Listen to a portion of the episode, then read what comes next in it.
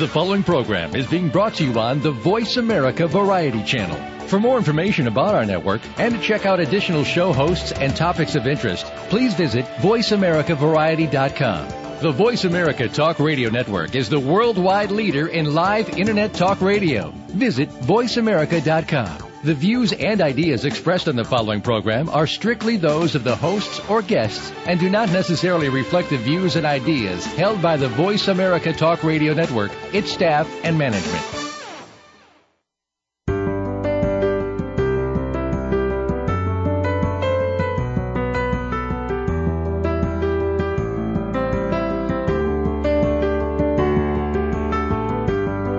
Did you know that relaxation is all in your mind? That's right. By applying various techniques of mindfulness, you can practice relaxation anywhere and anytime, whether it's at home, work, or at play. Welcome to Come Back to Your Senses Radio with host Leah Brenda Smith.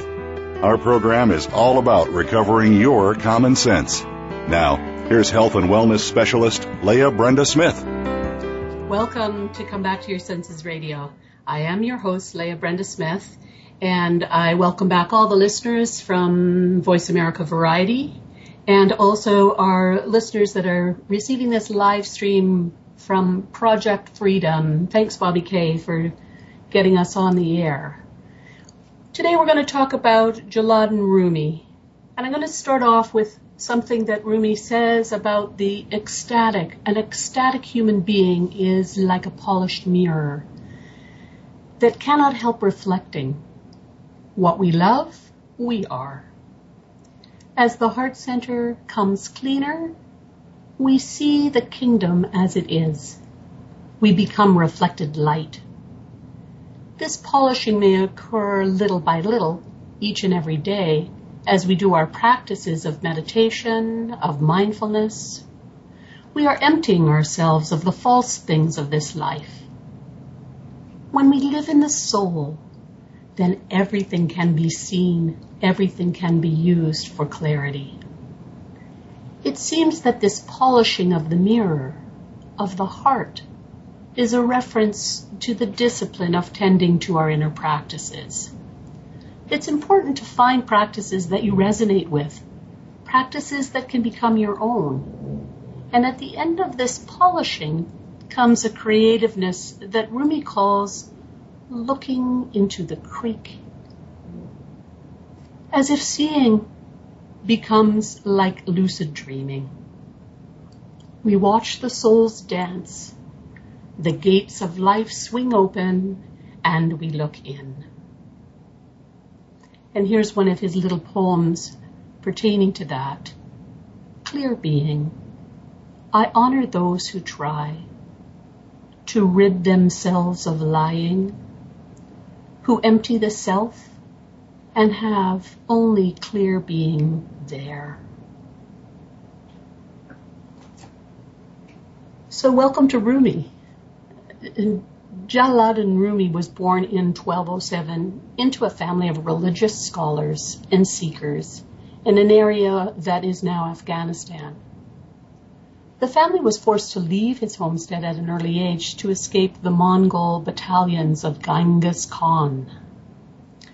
And his family finally settled into the town of Konya in present day Turkey. This area in which they settled was known in those days as the land of Rum, which is where he acquired the name that he is known by in the West. Rumi immediately entered into a 10 year study of special experiences that are designed to purify. Purify his mind and prepare his body for the demands of being a spiritual guide and a guardian to the townspeople of Konya. Here's another one of his little gems. The minute I heard my first love story, I started looking for you not knowing how blind that was. I was first introduced to Rumi's poetry about 30 years ago and was fascinated with the depth and the poignant simplicity that was articulated in his poetry. He has an eloquence about him that is unparalleled in any other works that I've read. His exquisite presence shines through his unending articulation of love in all of its splendor, both physical and divine. A thousand half loves must be forsaken to take one whole heart home.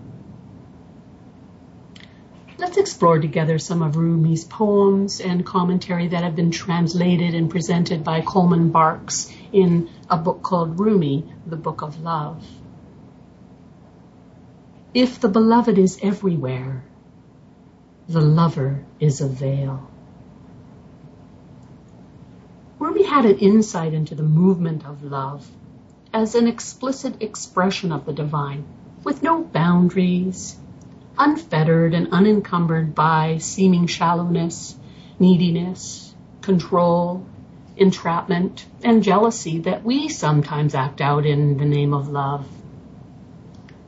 Rumi was clearly a master of the art of love, possessing a clear capacity to allow the movement of this divine energy through him in ways that still, many centuries later, are relatively uncommon.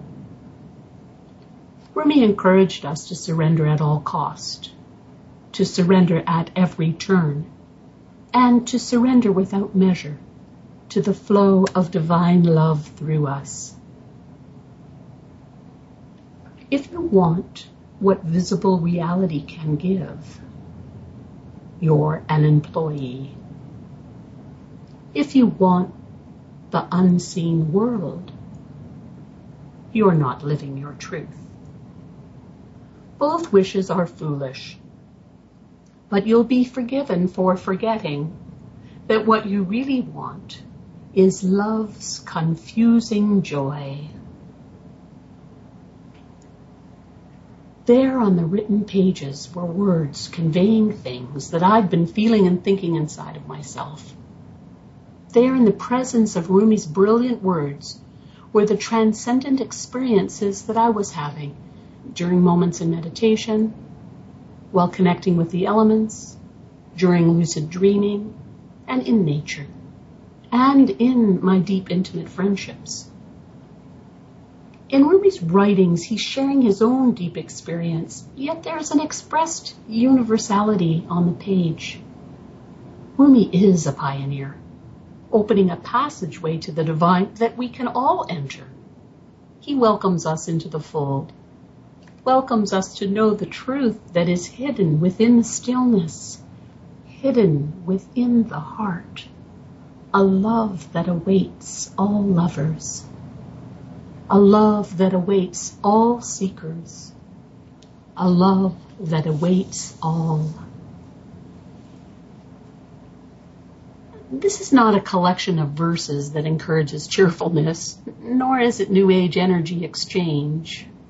Rumi's very essence and focus is about giving your life to the one you know as the divine within yourself, which is a totally private, personal experience. No one but you can really comment on how you are doing with this relationship that lives within you. They try to say, What are you? Spiritual? or sexual. They wonder about Solomon and all of his wives. In the body of the world, they say there is a soul. They say you are that. But we have ways within each other that will never be said by anyone. Rumi was emphatic about his quest for the divine and simply felt that if you didn't share that same sense of search, that you were wasting your time delving into such matters, as there's nothing to accomplish if not the combining and communing with the divine. Perhaps now in 2012 we're ready for Rumi's knowing of love there are certainly those amongst younger generations that instinctively know that the way that love's portrayed in the media is a false love, that it's a falsified reality, and they too become seekers of the divine. They hear in Rumi's words that he's trying to direct us towards the true nature of love. And they're drawn to his work because of it, just as I was drawn to Rumi in my youth. It's time to hear about the journey inward, the bliss of being a witness to love in meditation, in our dreams, it's time now for us to look deep into our own reflection and see the divine there looking back at us. Reason has no way to say it's love. Only love opens that secret. If you want to be more alive, love is the truest health. We long for the inner peace and silence that Rumi's poems sing praises to, even though few have really explored the innermost depth of the divine with such devotion and passion as Rumi. And even though perhaps many of us understand only the tip of the iceberg of Rumi's declarations of love, still his life, his work, and his poems are immensely popular in the modern world. We see Rumi's works popularized in some of the most unusual places. As an example, in Marina del Rey, a sophisticated Southern California beach community, on one side of one of the buildings, there's painted a mural in different shades of blue. And up in the right hand corner is a Rumi quote. In the once popular TV show Judging Amy, a creative writing teacher holds up two books. One is The Great Gatsby, the other is Essential Rumi. The teacher holds up the books and says something like, read these books and you'll learn how to write. And in one of Alex Baldwin's movies, he has the book briefly in his hand, Essential Rumi. Essential Rumi has been recommended as summer reading in a newsletter sent out by Kathleen Summers, who's the owner of San Antonio Women's Clothing Store. And musician Philip Glass goes on musical tour performing a chakra piece called Monsters of Grace using Rumi's words. Rumi's work is read on the fashion runway to introduce Donna Karan's new clothing line and Debbie Moore and Madonna, excuse me, Demi Moore and Madonna read Rumi poetry on one of Deepak Chopra's CDs.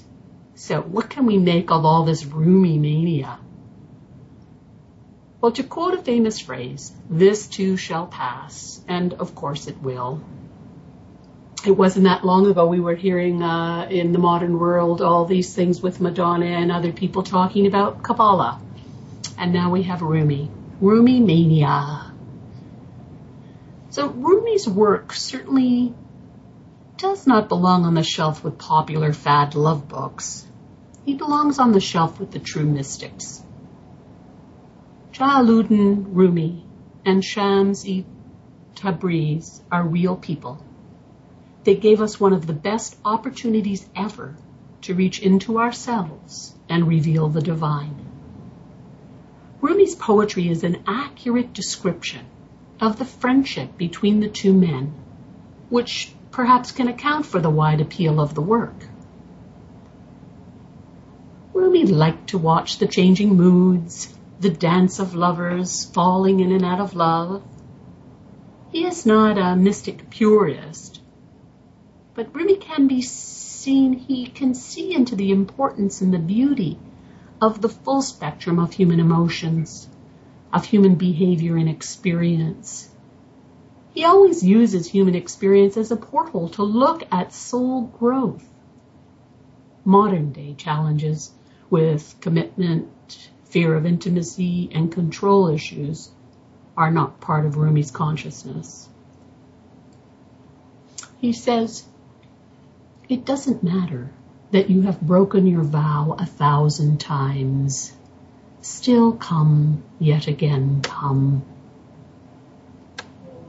Rumi truly was a consciousness lover, a real congruent, authentic human being, a realized human being with words that are used to describe someone who has traveled the path and has become the deepest version of themselves.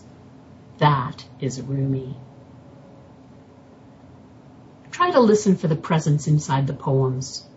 Try to listen to the echoes of the divine through the words, through the feelings. The poems themselves emit the energy of divine presence. Connect there with your open heart into the presence of the poems.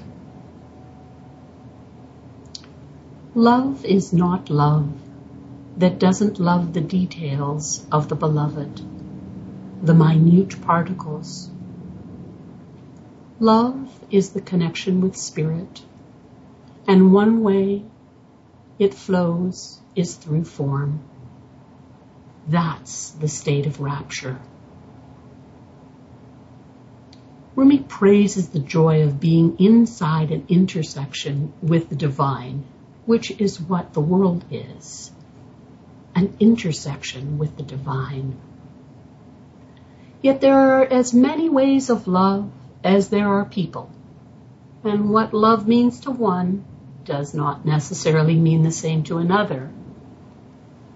One person's experience of deep intimacy may not even be on the scale of deep intimacy for another.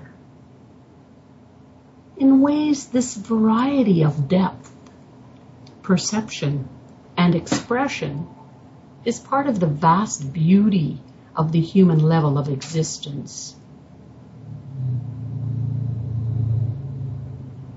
Fear. Everyone can see how they have polished the mirror of the self, which is done with the longings we are given. Not everyone wants to be king. There are different roles and many choices within each.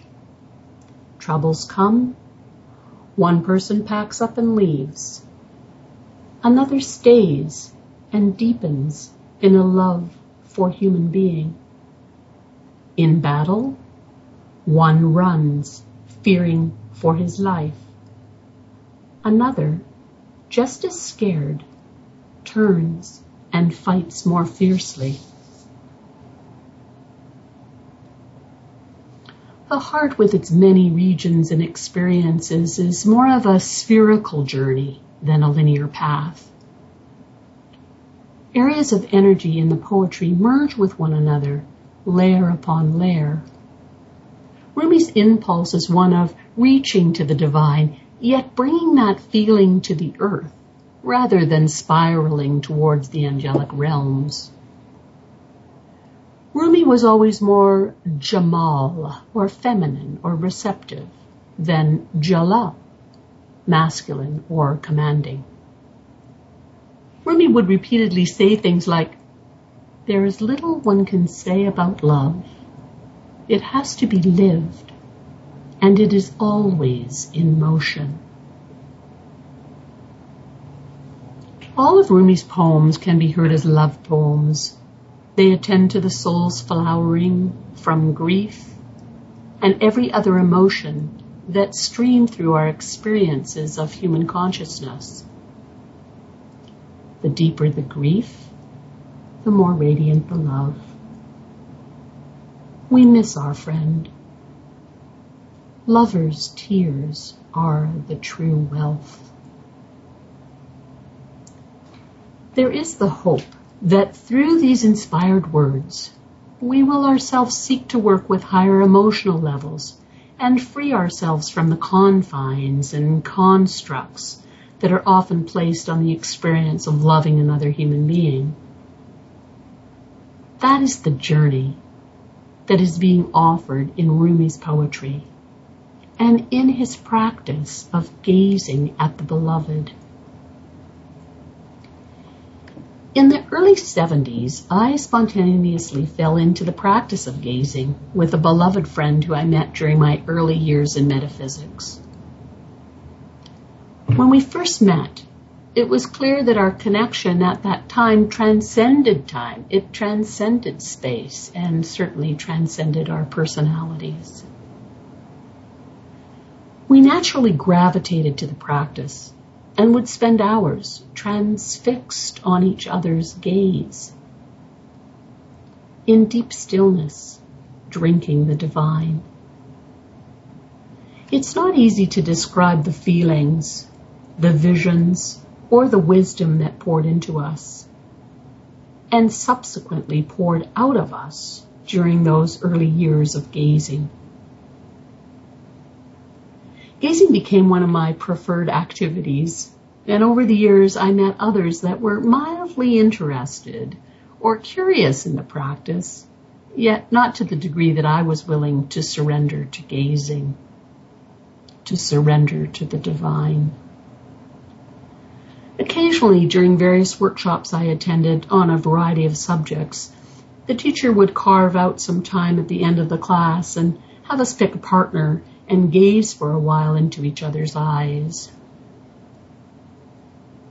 Then in the early 90s, I was again blessed to find myself spontaneously falling into the practice of gazing with a new beloved friend. We surrendered to the flow of the divine through us. And these experiences energized my body, my soul, and my life. I fondly and often think of those years as a flowy, glowy time in my life. I was clearly overflowing with the energy of divine love and poured that energy into the people that were coming to me for teaching and for treatments and into my family and into my friends. Similarly, the experience is in the 70s during that time, there was so much energy and light that poured into me and which flowed into experiences of deep personal healing and development and growth. Spiritual paths teach that if you want to find God, you must turn and face the energies of the divine directly and then surrender to the process and accept whatever may stir in your life as a result of this surrender. It is not always clear where to turn or which direction to look for the presence of the divine. It is, is it in a particular place or is it everywhere? And can a particular place or face serve as a doorway into the divine? People from various faiths create images of God and use these images as focal, focal points for prayer and meditation, sometimes for hours on end. Some individuals report that through this type of practice, they feel that they're opening up a dialogue with the divine. Often it is said that the eyes of the images are the most important focal point. And it's said that by making eye contact with an image of God, a devotee can achieve darshan, which means seeing and being. Seeing and being seen by God. We have heard by many spiritual traditions that we are made in the image of God and given that that is so, it seems that we would be able to look upon the face of God by sitting and gazing at an actual person, living, breathing, flesh and blood. If you can find someone that's willing to hold your gaze in return, something begins to transpire between the two of you. If you can truly see another and be seen by another, you will soon discover that he or she is an embodiment of the divine, and so are you. In India, darshan occurs in formal gatherings where the teacher sits and pours their gaze out to the devotees that are gathered, welcoming them to enter and make contact with their gaze. Then, when the eyes of the student meet the gaze of the teacher, no further words of instruction are necessary. Darshan, which means seeing and being seen by God. In 1244, a most extraordinary event occurred in the history of Sufism when Rumi met a wanderer and fellow seeker, Shams e Tabriz. After meeting, Rumi and Shams entered into a private retreat and emerged 90 days later in a transformed state. The two men sat and simply gazed into each other's eyes, the portholes of the soul. Imagine having that opportunity to sit for 90 days, just have people bring you meals, and your whole focus was just to sit and gaze at the eyes of your friend and make a communing with the divine through the practice of gazing.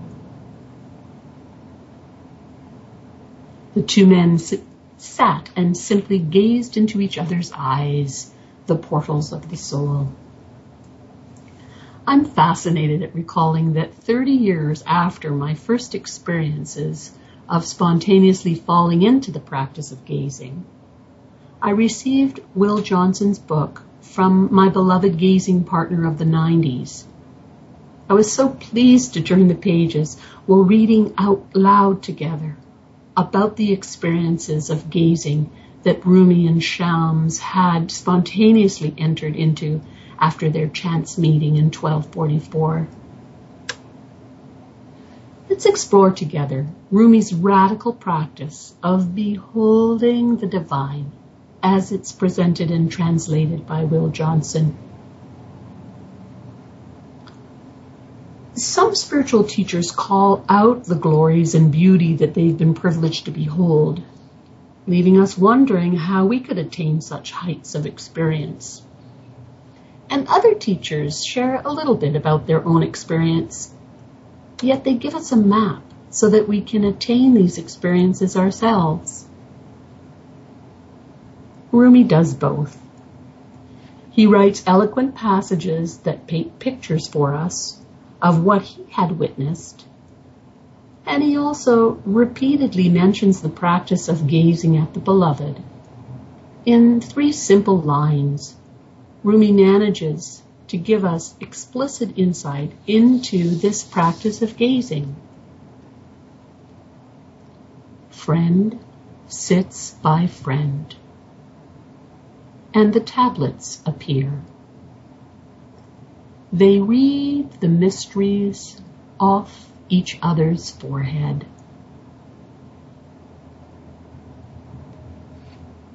This is a simple practice with unending opportunities and possibilities of encountering the divine. A simple practice that for some may not be so simple to practice. Nonetheless, it is a simple practice. To begin, all you need to do is sit with your friend. There's no exact posture, standing, sitting, dancing, lying down. Yet in the beginning, it's good to sit across from your friend so that you can look directly at each other.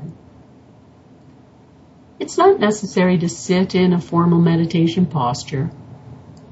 The most important thing is that you sit in a way that's comfortable so that you can totally relax into each other's presence. Opposite ends of a couch uh, are, it's a great way to do your gazing, but certainly not the only way. Simply sit down with your friend. Face each other. Limit the distractions in the environment. Friend sits by friend. Once you are seated comfortably, directly across from each other, the stage is set for the practice to unfold. Rumi gives us the most important instruction in the simple phrase, look as long as you can at the friend you love. Look at each other. Truly look at each other. Focus your gaze on the eyes of your friend while your friend focuses his or her gaze on you. Hold this gaze. Hold it as long as you can without looking away. His practice of gazing is like the salve for the soul. It is the remedy for the brief darting connections that we experience in our socialized world. Let yourself look directly into the eyes of your friend. Rumi encourages us by saying, Come to the sea of charm and beauty. Arrive at the mine of union. Gaze into the drunken eyes of that real beauty. You can look at both eyes together or choose a single eye to rest your gaze. There are no rules here for the practice other than you should look at your friend, relax completely, and see where your gaze naturally falls. You may find yourself looking in the left eye, another time in the right eye, and sometimes at both eyes simultaneously. Come to the practice newly each time and follow your own flow with where you're drawn in the moment. Dive into that sea which is full of glory. Look into those languid eyes. As soon as your eyes lock onto the eyes of your friend, you will feel a subtle yet unmistakable shift in your head just behind your eyes. This is the sign that the energies of one soul are beginning to commingle with the energies of the other soul, joining forces to create a passageway to the land of union. Even though there is a physical distance between you and your friend, your gaze creates a pathway until it meets up and touches the soul of your friend. Both of you can feel this connection being established. Look at your friend while he or she looks at you. Touch him or touch her through your gaze and let yourself be touched through them. Look at your friend from that place in the middle of your head, just behind your eyes, and focus your gaze so that it comes to rest at the same place on your friend's head. Sufis have spoken about this place as the clear bead in the center.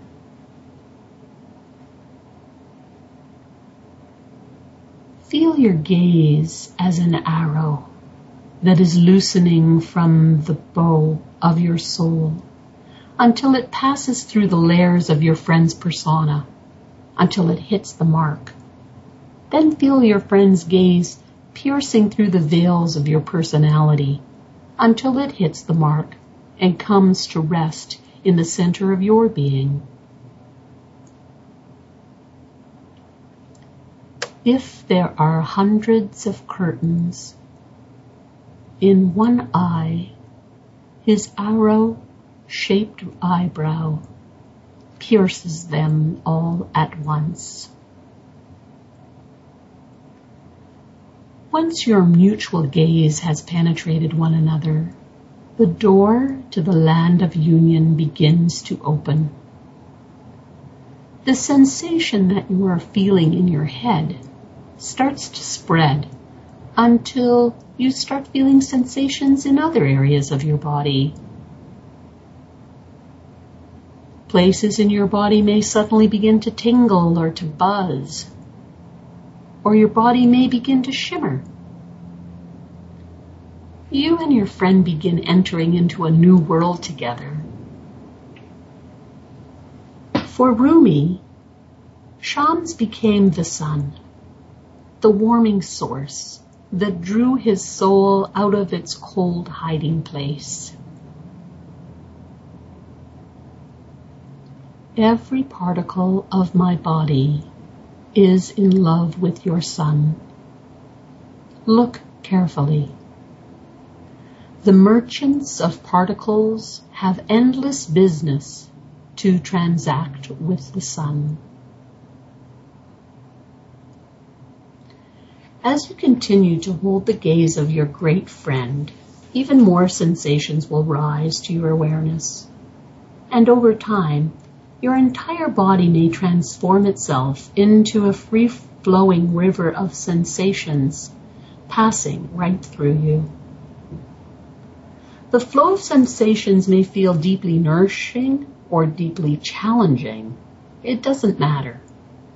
Your task is to simply relax as fully as possible into the unusual and magnificent sensations that the practice inspires. Accept whatever happens exactly the way that it is and surrender to the current. Now that we've had an overview of the practice, let's look at aspects of the practice individually. The first being the relaxation. Because tension can block our clear perception of what's behind the tension. And because of uncomfortable sensations, at times we don't want to look behind the uncomfortable feelings. To bring the practice of feeling God in every cell of your body, you need to lift the veil so that the great play of the bodily sensations can reveal itself. It is the relaxation that allows the sensations to come to the surface. And it is the relaxation that allows you to continue to remain focused on the gaze of your friend.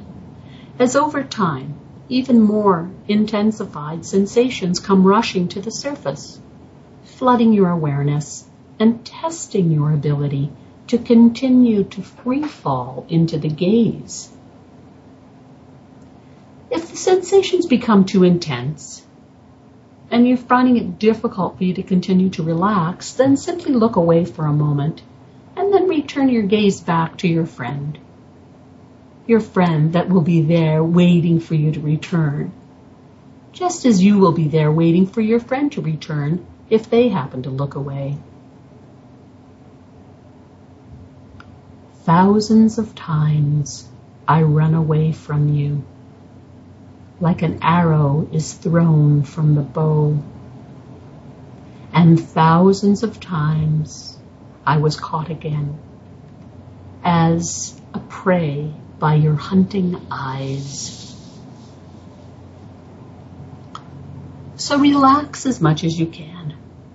Relax into the pleasurable, the pleasurable sensations that the practice generates and relax into the unpleasant ones as well. Be sure that the positioning of your body is as comfortable as it can be. Breathe into the areas of unpleasant sensations as soon as they arise. And this will help to release the tension from your body, remembering about all six directions, not just in your body.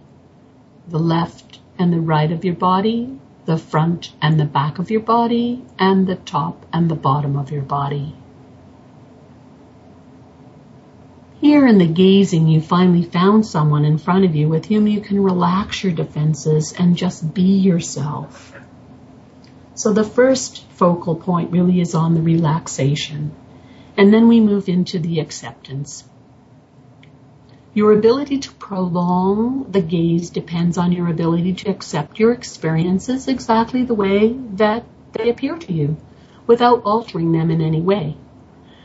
If you reject your experience or try to manipulate it in any way, then your body will tighten, your mind will close down, and your eyes will want to look away. Relaxation and acceptance are like two sides of the coin they can't really separate, they can't really be separate. They're two sides of the same coin. So to have one, you have the other. And they create a powerful effect that supports you in going even deeper into the practice.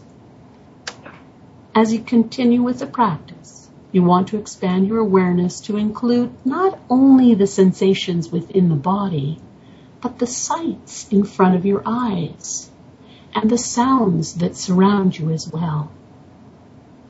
Pay as much attention to your peripheral vision as you do to your friend sitting right there in front of you. And notice how this expanded visual field increases the relaxation in your body. Then bring your awareness to the sounds, including all the sounds, no matter how loud or how subtle.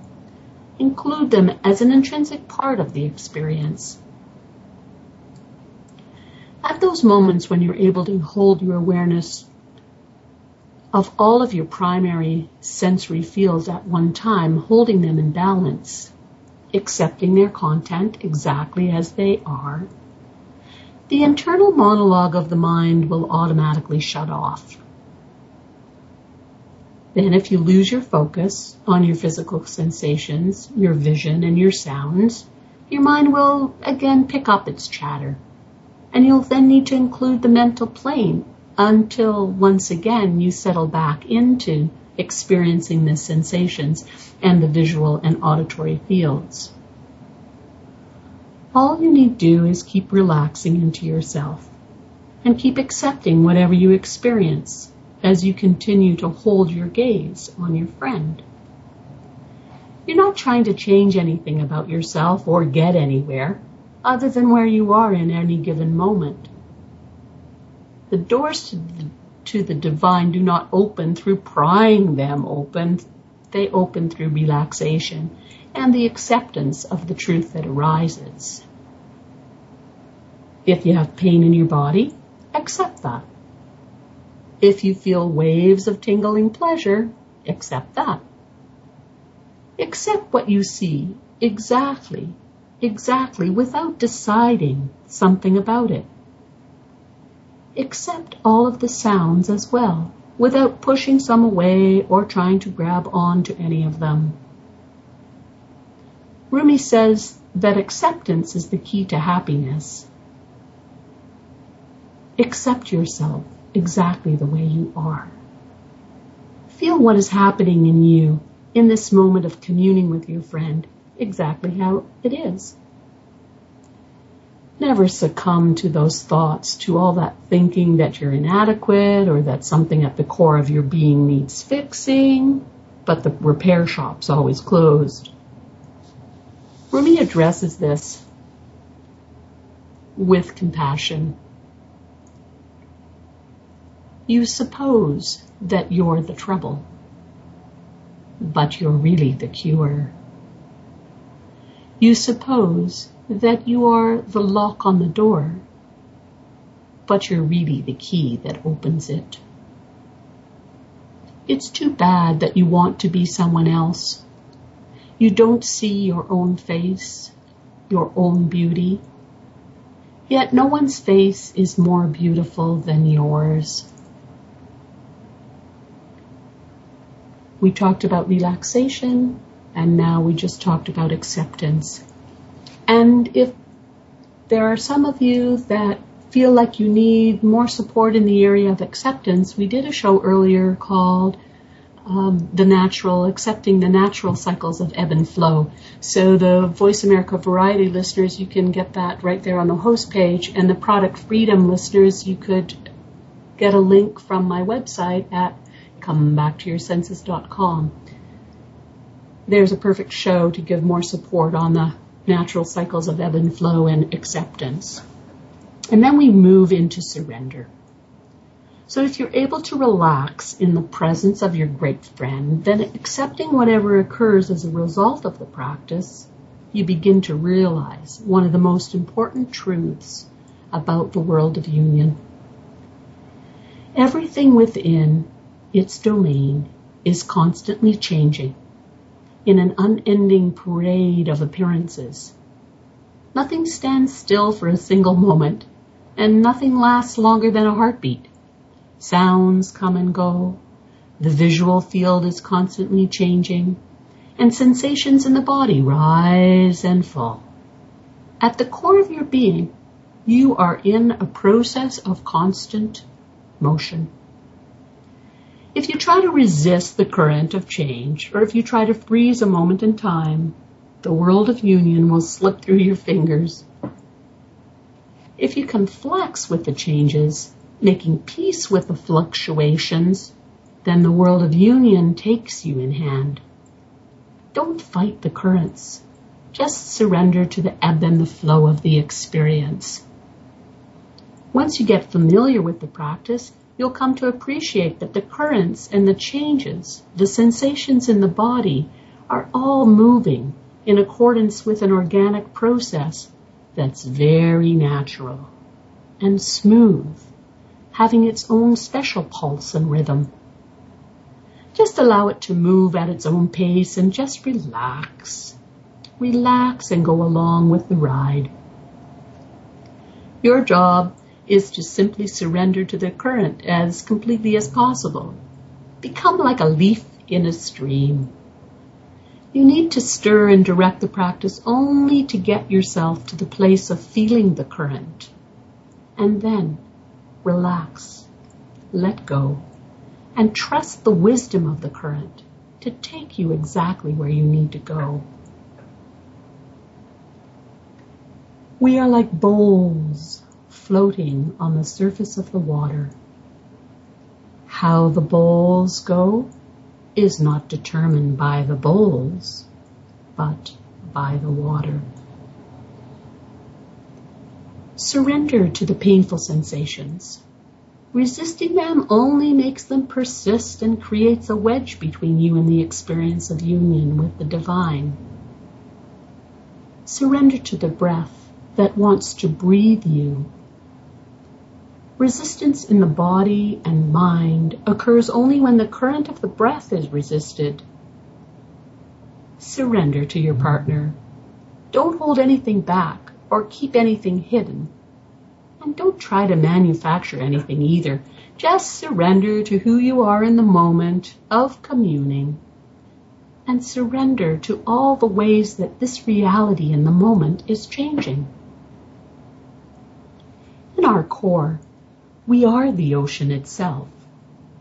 We often forget this and commit to a dry life in a world of separation. Relaxation, acceptance, and surrender are the keys that open the doorway to the divine union. Like a skilled surgeon of the soul, Rumi offers us an antidote Why have you turned into a dry branch? Look at the face of the beloved. So much spontaneous healing can occur as you continue to gaze into each other's eyes. Pain that you have suppressed or didn't even know existed suddenly rises to the surface in a wave of energy. And then through the magical mixture of relaxation, acceptance, and surrender. The wave passes through you and the pains begin to resolve themselves. The practice of gazing at the beloved is a healing practice, healing the mind of misconceptions and healing the body of discomforts and pain. The medicine that we need most can be found in the eyes of our friend. The glowing eyes of the doctor dispense remedies. Whoever is ill should come to this pharmacy. Doesn't our placement in the world of separation cause us all to weep, often silently, but sometimes openly, Rumi wrote, He said to me, Why are your eyes so fixed on me face? Because my eyes, so wet with tears, search for the heat of the sun. While gazing at your beloved friend, we dry our inner tears and enter into the healing chamber. We enable our friend to see fully and we feel that also. Finally, we're being seen for who we are. We are seen for the truth of the, the divine being that is the core of ourselves. And when we accept another and are accepted by another at this depth, there's an ease with allowing everything to come to the surface. Friend sits by friend, and the tablets appear On these tablets is written the truth of our lives, the joys and the happiness, as well as the pains and the fear. It is a thrill to finally release all of this. The way we heal everything within us is by realizing and accepting that we are perfectly okay with all of our joys and with all of our sorrow. And then we really truly begin to transform. At times it's clear that the person sitting in front of you is a hidden aspect of your friend that he or she rarely shows to anyone. And at other times it may seem as if you are looking at someone completely different from who you know your friend to be. Perhaps a person from a different place or a different time. At other times you're not seeing your friend at all, but meeting an aspect of yourself that you do not know.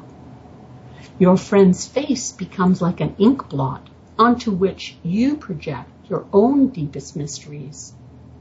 Face after face appears before you.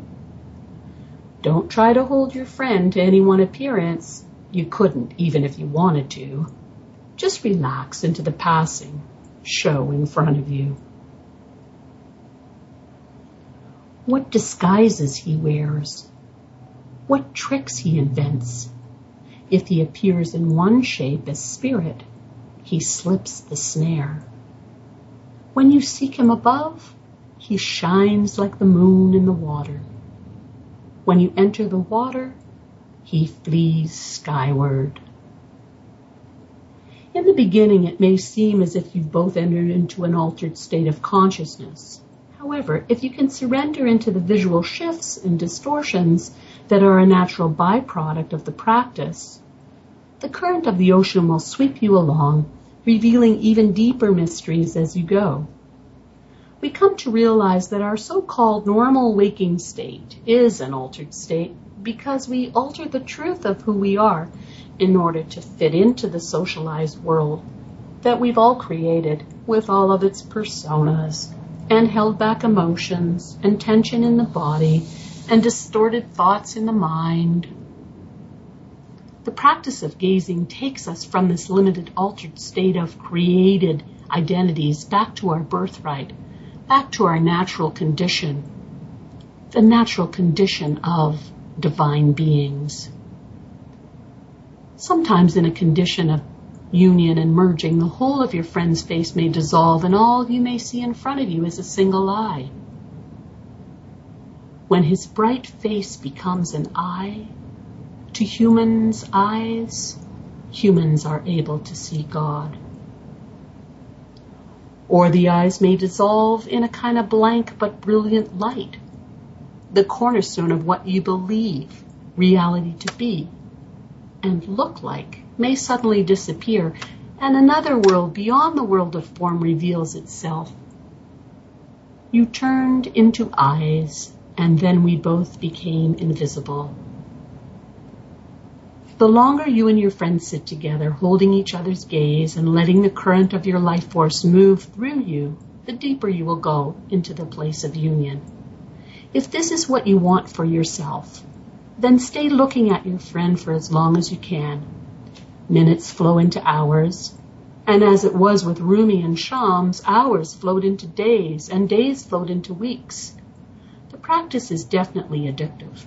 Just as it was awkward for you to enter the practice, it may feel a little awkward as you leave and walk away from your friend and go back to the flow of your regular life.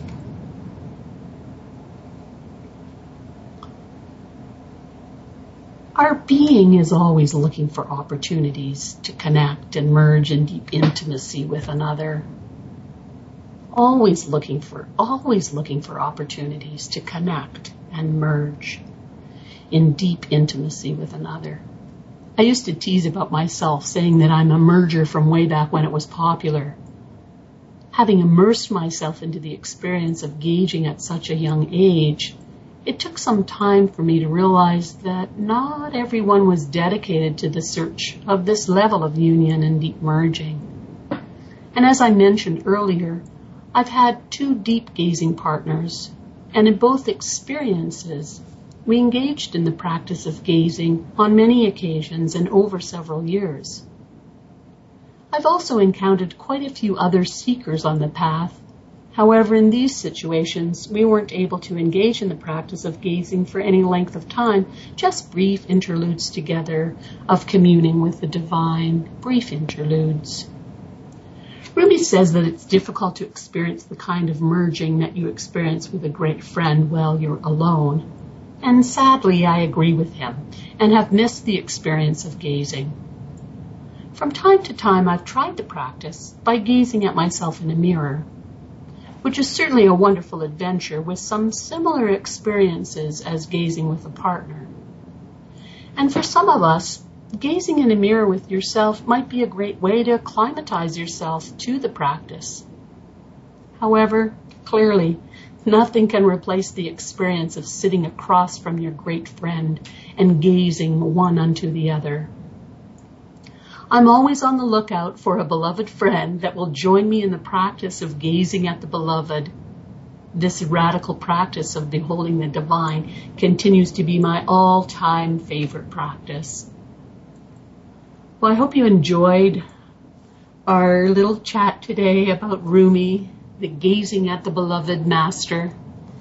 And I welcome you to try these practices, think about these practices, listen to the playback, and see if there's something there that resonates with you that you can adapt and adopt for yourself.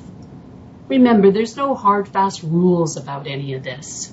If you're looking for the full book, it's Rumi, Gazing at the Beloved, The Radical Practice of Beholding the Divine with Will Johnson. And the other book that we quoted from in the beginning, some of Rumi's poetry, is Rumi, The Book of Love poems of ecstasy and longing, and that is by Coleman Barks. So I thank you for tuning in today. This is Come Back to Your Senses Radio, and I am your ever grateful host, Leah Brenda Smith. And until next week, let's relax and enjoy life.